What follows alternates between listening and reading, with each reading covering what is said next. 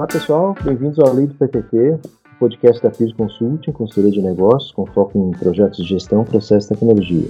Esse podcast tenta trazer sempre temas relacionados ao mundo de consultoria, com assuntos corporativos e outros temas de, de negócio. Né? Que a gente já falou sobre assuntos como mudanças aí em tempos de pandemia, Covid, supply chain e omnichannel.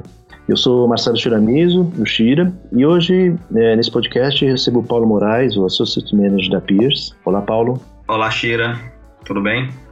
Tudo bem, você. Admar Correa, Engage Manager da Peers. Tudo bem, Admar? Olá, Chira. Tudo bem? E o nosso convidado é Rafael Ercoliani, gerente de planejamento integrado e tecnologia do Grupo Boticário. Tudo bem, Rafael? Oi, Chira, tudo bem? Tudo bem. Vou passar a bola aqui para o Rafael, só para ele se apresentar rapidamente, para a gente conhecer ele um pouquinho. Oi, pessoal. Meu nome é Rafael, eu sou formado em Engenharia Mecânica na Unicamp. Hoje eu sou gerente de planejamento integrado de tecnologia no Grupo Boticário. E recentemente, então, venho trabalhado em três grandes frentes dentro do grupo. A primeira área de governança de tecnologia, também o planejamento estratégico de tecnologia e, por fim, o portfólio de projetos de tecnologia do Grupo Boticário. Legal, Rafael, obrigado. Bom, hoje é um assunto relacionado à metodologia da Peers que se chama V C O, que é o Value Creation Office, que é uma evolução do conceito aí de gestão de portfólios e projetos. Né? Para quem ainda não está inteirado do assunto, vamos dizer assim, toda empresa, né, na evolução dela em suas atividades, ela, em algum instante, ela decide investir. O detalhamento desse investimento, né, a seleção dos projetos, em que investir, etcétera, depois o controle desses investimentos, avaliar se esses, pro, se esses projetos eles deram ou não resultado, enfim. Tudo isso faz parte desse conceito maior que a gente coloca aqui como gestão de portfólio e projetos. Então, acho que a, a primeira pergunta que eu faço aí para os convidados da Peers é: quais são essas evoluções do V C U em relação à metodologia de gestão de portfólio de projetos tradicional? Essa é uma ótima pergunta, Chira. É, inclusive, esse é o tipo de, de pergunta que é, nossos clientes fazem recorrentemente em nossos projetos. Né? Qual que é a diferença do V C O para a, o método, né, gestão de portfólios comum e tradicional que, a, que as empresas estão acostumadas? É, para responder essa pergunta, é, eu prefiro clusterizar isso em três, em três grandes blocos, tá, pessoal?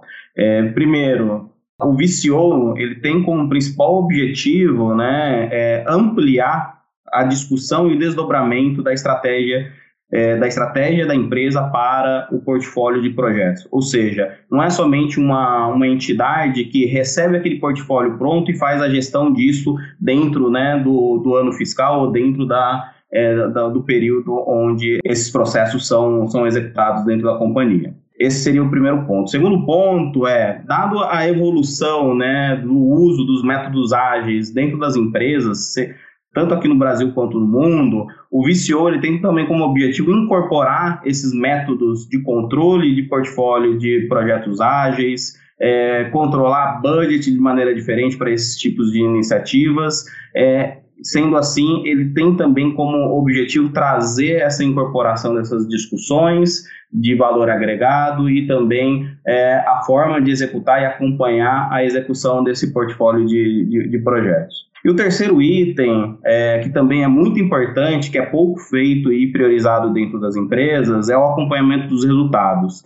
Geralmente, as empresas elas é, desdobram a estratégia em ações e, e um portfólio de projetos, porém, após a execução desse portfólio e a entrega, não é acompanhado se, de fato, aquilo que foi implementado, de fato, aquilo que foi entregue, ele, foi, ele está gerando o resultado esperado em termos de resultado, em termos de crescimento de top line, aumento de margem ou é, eficiência, né, que foi prevista no início da, da execução. Então, é, basicamente, seriam esses três grandes pontos que o V C O traz, né, à luz dentro de seus processos para que é, aumente o valor agregado das iniciativas, do portfólio e aumente o nível da discussão dentro da, das empresas.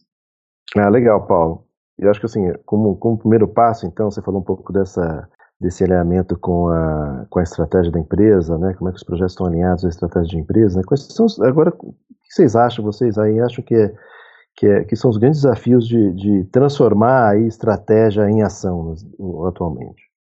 É, eu posso citar dois grandes pontos, né, que eu vejo recorrentemente nas empresas onde a gente faz é, projetos, aí os demais, se quiserem, podem me complementar, tá?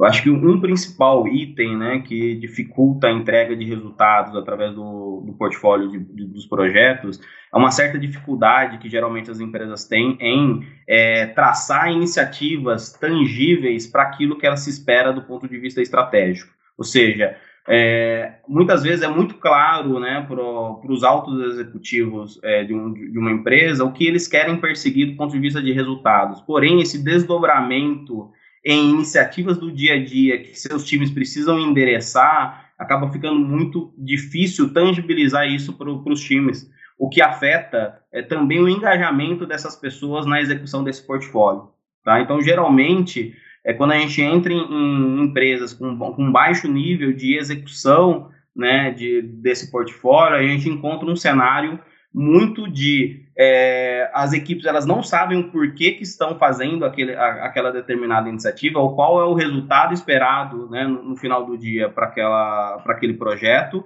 E também é, não há uma comunicação clara, né, de qual é, como que isso está vinculado com a estratégia do, do, da empresa. E isso passa muito por comunicação, por engajamento, mas também de desdobrar corretamente aquele, aqueles objetivos estratégicos em iniciativas palpáveis e tangíveis para a equipe executar.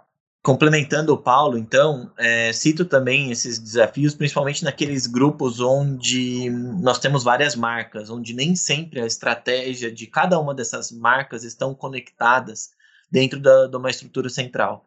Acho que só puxando um gancho do que vem sendo falado, uma coisa que é interessante, né, como o Paulo comentou no, na primeira resposta dele, é um pouco desse casamento dos dois mundos, né, entre o ágil e o cascata. É, apesar da gente ter o avanço das metodologias ágeis como, como a forma mais habitual de execução de projetos, principalmente falando do mundo de tecnologia, os projetos na metodologia cascata, eles não deixaram de existir.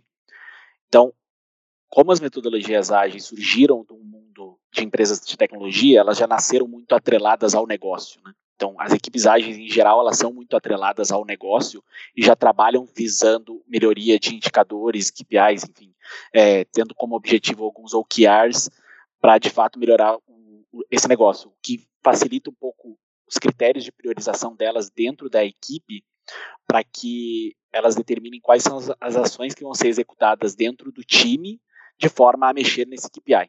Enquanto na metodologia cascata, a gente sempre teve muito atrelado a um business case e a um objetivo financeiro bem claro, né, com início, meio e fim.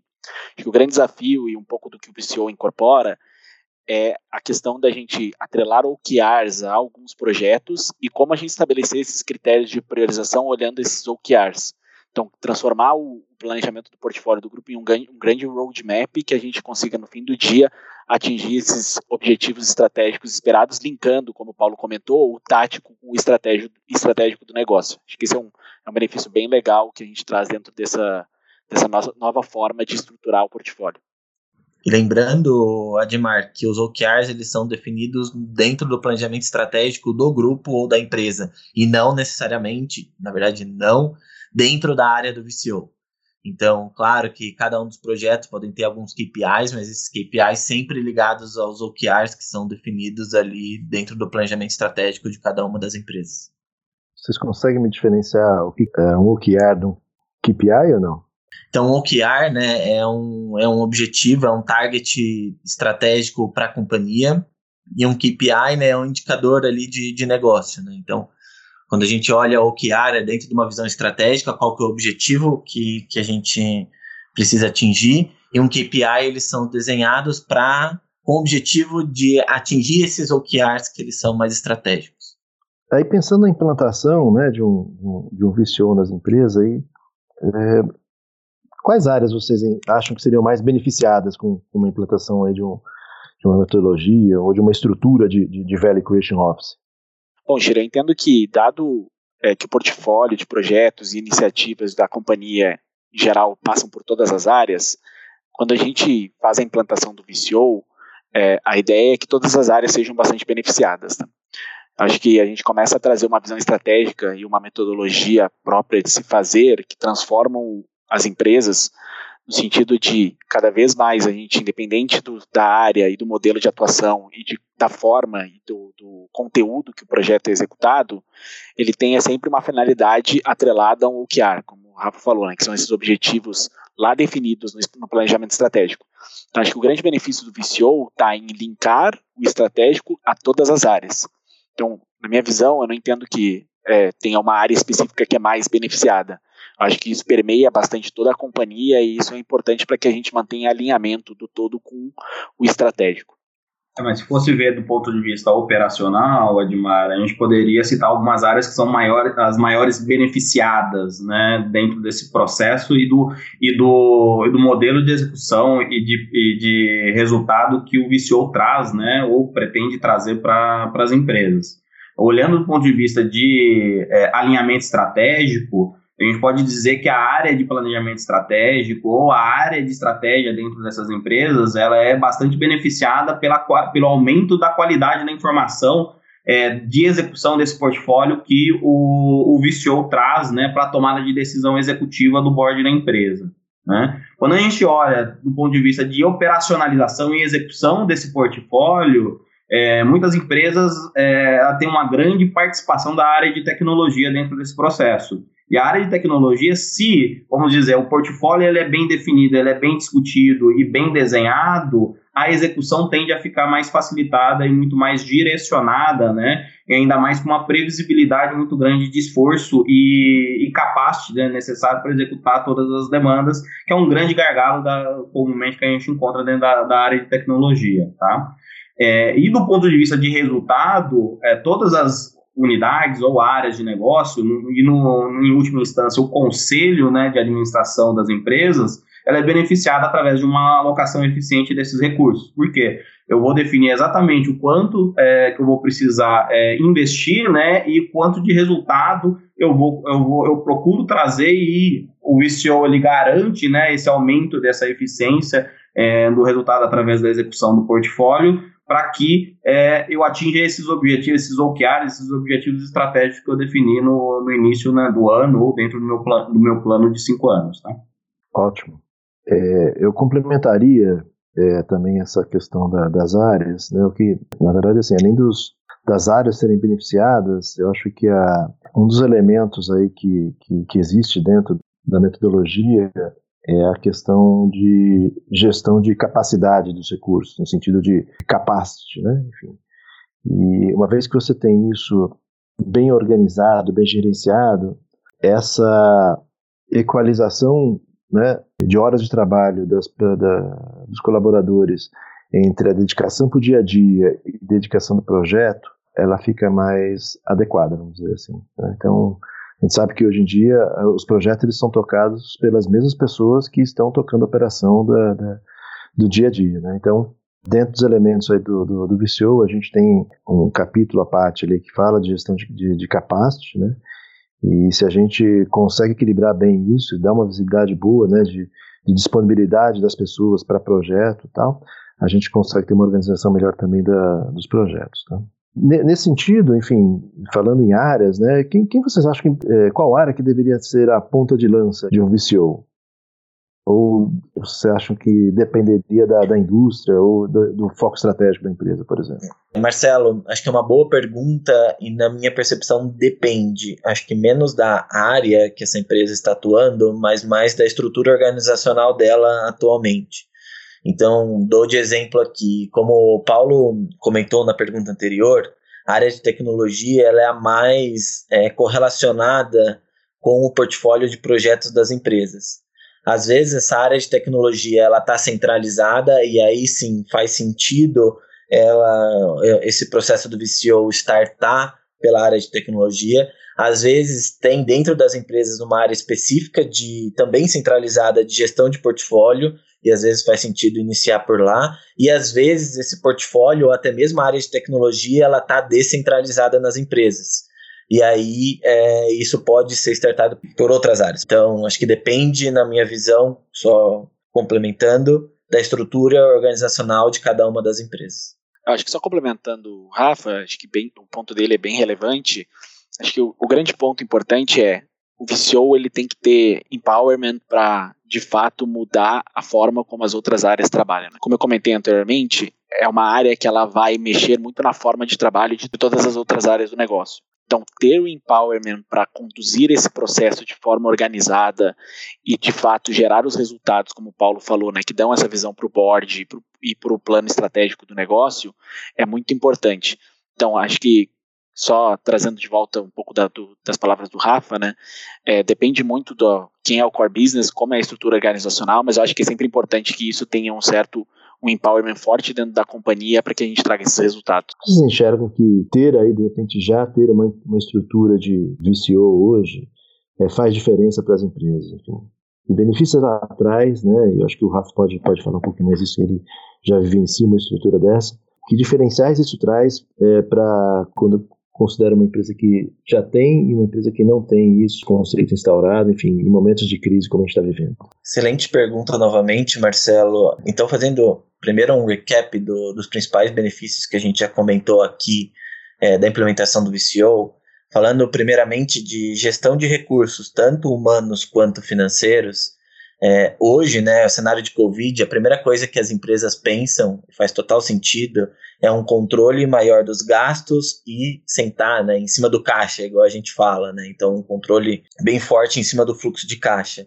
Quando a gente tem, né, então, implementado essa estrutura de V C O, é muito mais fácil a gente gerir esses recursos, tanto humanos quanto financeiros, para que a gente consiga fazer os cortes necessários. Então, acho que esse é o primeiro ponto.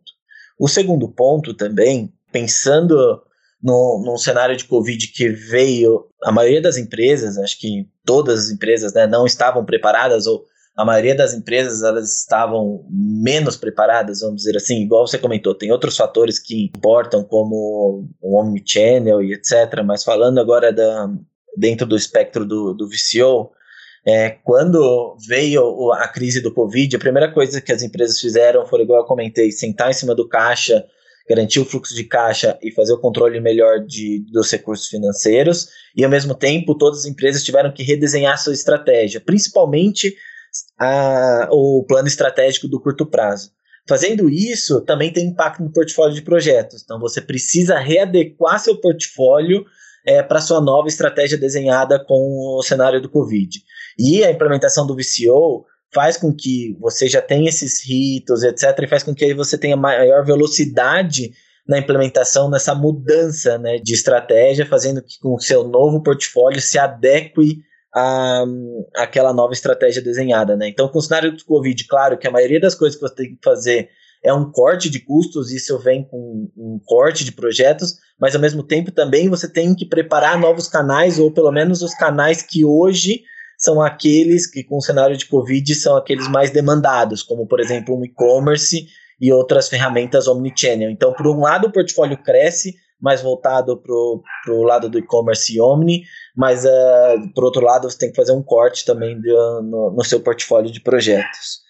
E, por fim, também, é garantir para o board, em tempos, né, de recursos escassos, de novo, tanto humanos quanto financeiros, que a gente esteja no, no, no caminho certo, no direcional correto. Então, dá visibilidade para o board que aquele dinheiro investido, mesmo que tenha em tempos, né, na verdade, de Covid, em que os recursos são escassos, que aquele dinheiro investido esteja indo para o lado correto, em que a gente, mesmo é, nesse cenário, ainda está buscando transformação e, me, e não deixando de lado, claro, a sustentação do negócio atual, mas mesmo assim está alocando recursos para o lado correto da transformação, para o lado que o novo plano de negócios é, está direcionado.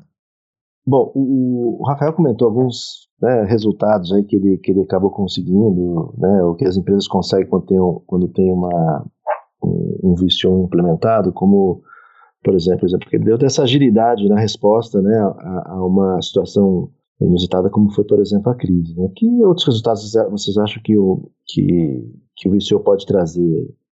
Eu posso destacar, Shira, é, três grandes pontos, tá? Acho que, como o Rafael comentou, é, a gente tem, o V C O ele traz uma agilidade muito grande, né, através da, da gestão e controle das informações e os indicadores referente ao portfólio de, de projetos, né? Ou seja, a, os executivos da empresa conseguem muito rápido tomar decisões com, com, com uma qualidade de informação muito boa, né? Que nesse caso, exemplificado no COVID, uh, pode-se em pouco tempo redefinir a estratégia e, consequentemente, redefinir todo o portfólio de projetos é, através dessa, de, dessas informações que são geradas dentro do, do, do B C O.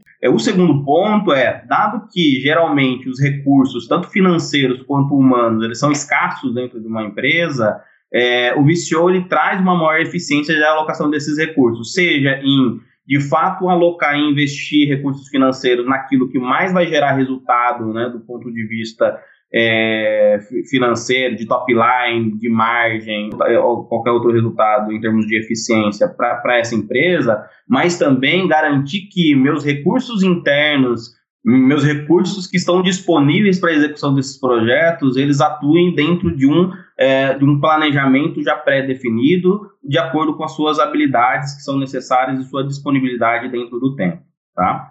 E o último item, né, que através dessa gestão de, de, de e controle de informações e indicadores e esse aumento de eficiência na alocação dos recursos, eu aumento minha eficiência de entrega também. Ou seja, aquilo que eu planejava e costumava entregar, eu consigo entregar muito mais, né, no, no, dentro do ano fiscal ou dentro do planejamento, porque eu estou fazendo uma gestão muito próxima é, junto com esses times operacionais para garantir que todos os pontos de gargalo, né, todos os pontos de indefinição sejam sanados e que o V C O apoie, né, nessa, nessas tomadas de ação junto com os times operacionais. Ou seja, no final do dia, eu consigo gerar resultado através do aumento da eficiência de entrega desse portfólio. Perfeito, Paulo. E complementando isso para a realidade, dando de exemplo aqui no Grupo Boticário que a gente vivenciou, né? Antes nós fazíamos o planejamento do, do portfólio de forma anual, mas o Covid está aí de exemplo para colocar que a gente que não dá hoje, né, para a gente pensar no nosso portfólio apenas de forma anual. Em um intervalo de um ano, é, as coisas mudam muito rapidamente. Então, dando de novo o exemplo aqui do, do Covid, que veio e alterou todo o nosso planejamento, mas mesmo sem o Covid, o intervalo hoje, né, de um ano, com esse fluxo tão grande de informações que a gente tem hoje, é, é um intervalo muito grande para você pensar no portfólio. Então, a ideia é que você faça isso de forma mais recorrente, né, que sempre esteja alinhando o portfólio de projetos à, à estratégia da empresa. E lembrando que sempre essa direção está mudando mês, mês a mês, é, bimestre a bimestre, então fazer isso de uma forma mais recorrente que a gente vivenciou agora aqui no Grupo Boticário com uma maior velocidade, isso é super importante. Acho que o Paulo e o Rafael foram bem felizes nas colocações deles. Se a gente pudesse resumir um pouco dos benefícios do V C O, eu entendo que nós podemos é, olhar em duas vertentes. Primeiro, entender de fato os resultados esperados e depois atingidos pelo portfólio de projetos é, do, do uma companhia e falar um pouco de controle. Quando a gente fala de um cenário extremo, como um cenário de Covid, quando a gente tem essas informações em mãos, a, gente, a nossa tomada de decisão, que precisa ser rápida, né, num cenário tão, é, tão abrupto como foi, ela, ela se torna muito mais fácil. Por quê? Porque eu começo a olhar quais, quais projetos têm resultado, como o Rafa comentou, né? O objetivo da empresa vai se sentar no caixa. Quais são os projetos que têm resultado de curto prazo esperado, quais são de longo prazo, vale a pena eu esticar a corda e falar e, e manter esses projetos de longo prazo ou não, para criar essa casca para o futuro, é, e ao mesmo tempo tendo controle dos recursos, principalmente humanos, nesse sentido, eu posso priorizar melhor quais são as atividades que, que valem a pena eu seguir ou não. E daí falando até de cenários comuns, como tem sido a utilização da M P nove três seis, a gente pode conseguir, de fato, olhar e tomar uma decisão estratégica do que, que vale a pena eu manter ou não manter no portfólio, dado essas restrições que eu vou ter. E que no, num cenário desse, essas restrições se tornam muito maiores, com as informações em mão, a tomada de decisão se torna muito mais fácil. Ah, legal. Bom, acho que são resultados importantes que, que a metodologia pode trazer aí para pra, as organizações, mas eu acho que vale a pena ouvir o Rafael, que implementou, né, a metodologia dentro do Boticário, e ele contar um pouco para a gente quais foram os desafios aí, né, e quais são os desafios que as empresas vão ter para quem ainda não tem aí a, a, um V C O implementado, né, gestão de portfólio e projetos dentro da empresa. Quais são os desafios aí que, que as empresas vão, vão ter nessa jornada para a implementação de um V C O? Marcelo, super importante destacar que nem tudo é, vai de vento em polpa. Então, é, trazendo o exemplo aqui do Boticário, é super difícil você priorizar um projeto da área de operações versus um projeto de uma unidade de negócio, ou da área financeira contra um, na área de tecnologia. Então, são discussões difíceis, onde tem diversos stakeholders dentro da organização. Então, super importante a gente ter o buy-in da alta direção da empresa. Sem esse buy-in da alta direção, fica muito difíceis as discussões, porque, como eu mencionei aqui anteriormente, são vários stakeholders. É, a gente falou muito da escassez de recursos, é, tanto financeiros quanto humanos, então a gente precisa priorizar até para, é, às vezes o menos é mais, né, garantir que aquela, aqueles projetos que são super impactantes para o resultado da empresa, eles vão acontecer. Às vezes a gente tem que abrir mão de outros. Então, é, reforço aqui a necessidade desse, desse buy-in, essa necessidade de ter esse buy-in da alta direção da empresa para essas discussões difíceis. Acho que o Rafael foi muito feliz na colocação dele, né? Entendo que, de fato, o buy-in da alta direção seja o, o fator prioritário para um sucesso de um V C O.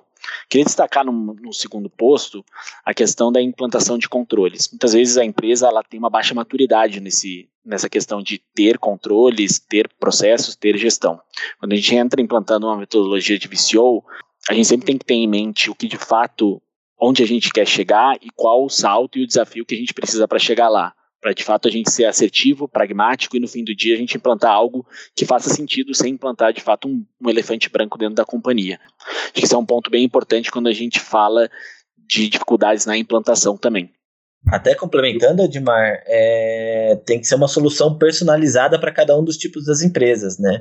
Não a mesma solução, por exemplo, do Grupo Boticário vai servir para uma pequena startup. Então a gente tem que pensar em tudo, desde a da forma de priorização até ritos e etcétera, de acordo com o escopo e a maturidade da empresa. Então, são, há uma necessidade de soluções, não tem um by the book fixo ou uma metodologia fixa, tem que ser é, algo personalizado para cada tipo de empresa, né? Seja tamanho da empresa, seja o mercado que ela está, seja nível de maturidade e etcétera.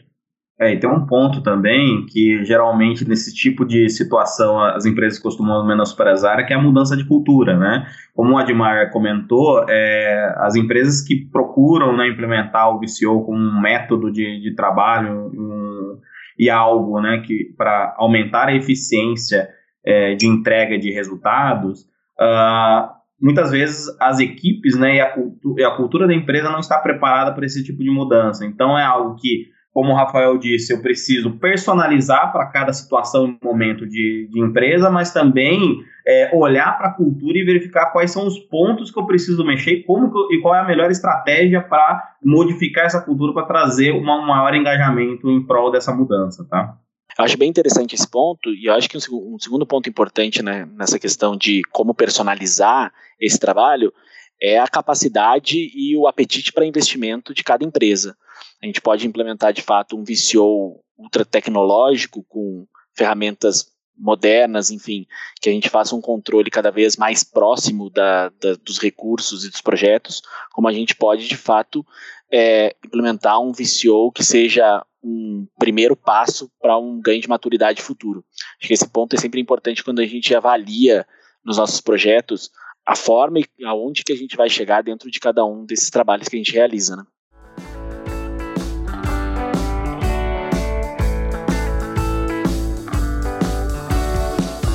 Mudando de pato para ganso, que é um quadro aqui do nosso podcast, eu, eu li esses dias uma charge no, no LinkedIn e aparecia lá um, uma pessoa trabalhando dentro de um quarto, tal, enfim, e perguntando para a esposa assim, ah, eu não me lembro, eu trabalho em casa ou eu moro no trabalho, né? Enfim, então hoje em dia a gente está tá tendo, tá tendo um pouco essa...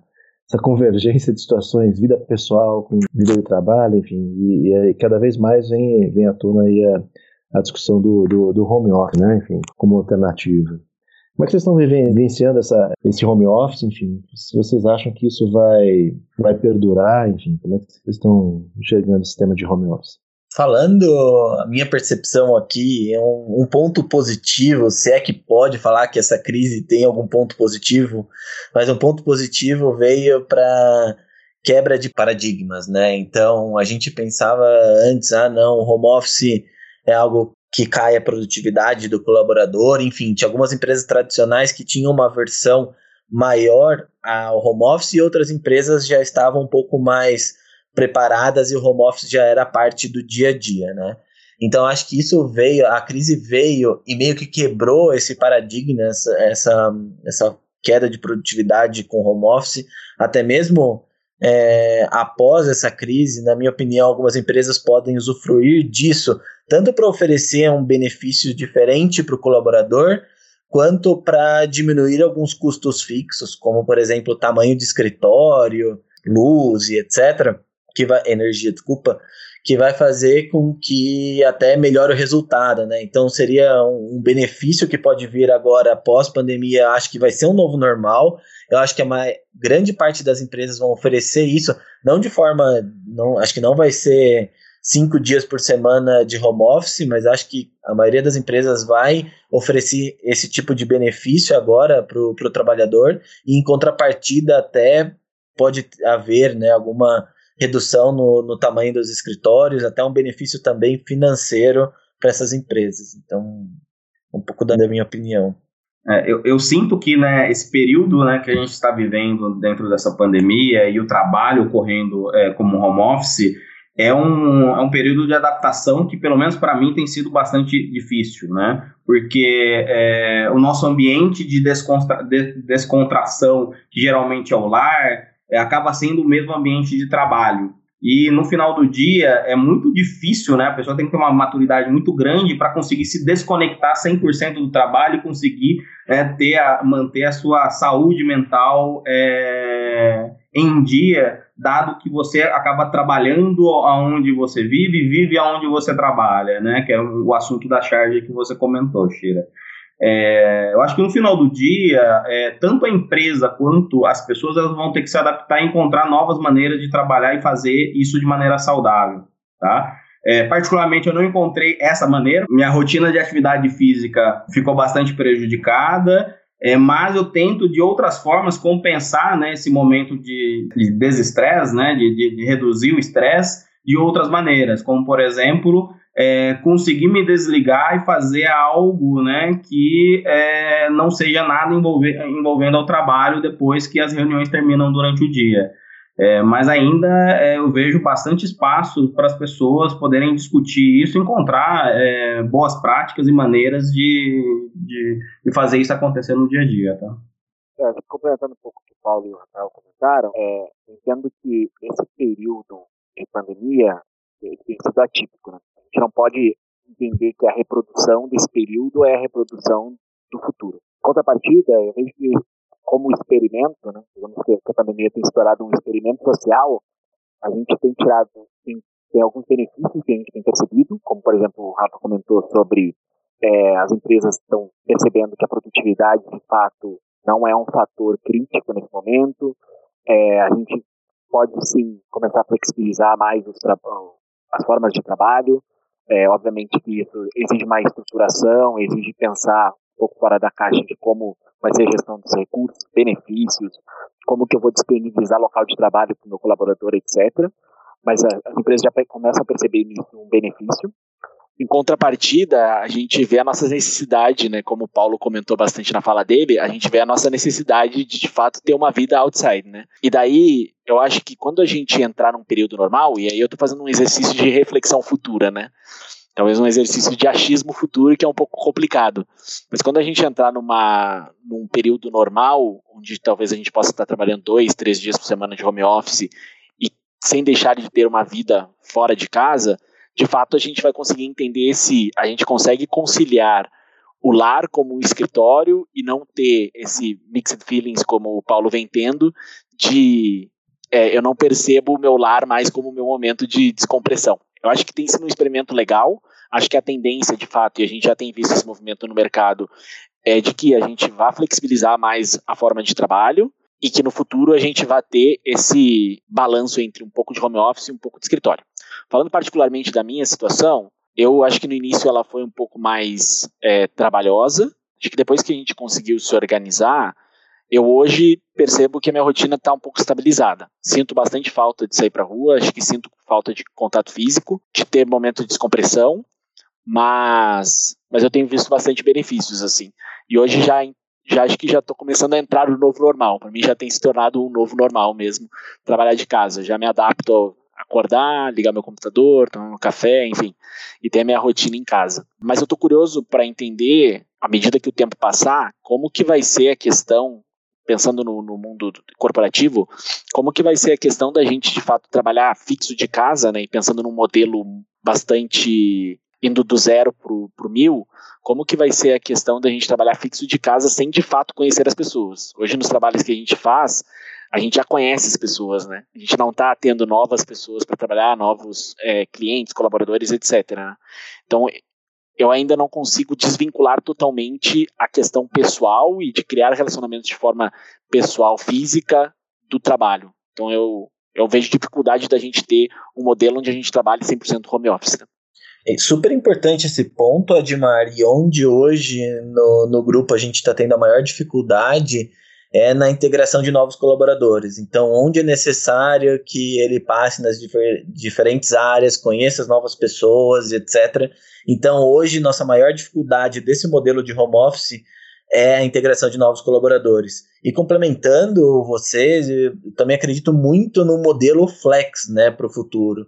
Então, nem que a gente fique cem por cento do tempo em casa, como está agora, e, e acaba, tipo... que todos os pontos, trazendo à tona todos os pontos que o Paulo combinou, de estresse, etcétera, e nem tendo que cem por cento dos dias para o escritório, né? Então, essa possibilidade de flexibilização do ambiente de trabalho é muito do modelo que eu acredito para o futuro, é, trazendo alguns dias ali na semana, ou só, ou pelo menos se o colaborador optar por isso, né?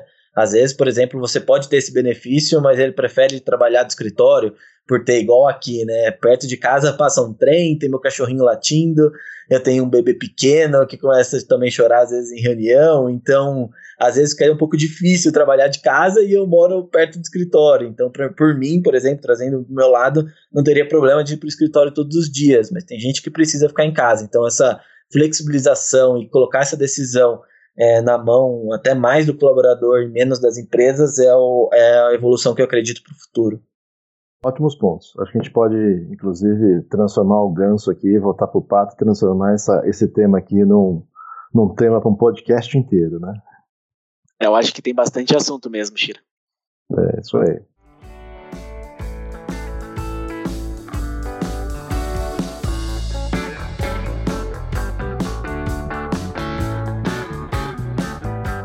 Bom, legal, gente. Foi ótima discussão. A gente trouxe um tema super importante aí para o momento, que é a gente gerir melhor os investimentos com a metodologia do V C O, né? E eu queria agradecer, então, ao Rafael pela presença, pelos, pelos comentários. Muito obrigado, Marcelo. É, eu que gostaria de agradecer. O prazer é meu ter essa oportunidade aqui de, de participar desse podcast com vocês. Agradecer também ao Paulo. Muito obrigado, Marcelo, pelo convite. É, discussões sempre ricas e muito bom compartilhar conhecimento com vocês. E obrigado também, Admar. Obrigado, pessoal. Estava muito legal a conversa. É isso aí. Se você quiser saber um pouquinho mais sobre o V C O, a Peers tem um, um conteúdo adicional de um e-book que está disponível no nosso site. Mais informações também sobre consultoria e sobre temas de negócios, vocês podem encontrar nos, nos nossas redes sociais. Obrigado pela sua audiência. E até a próxima.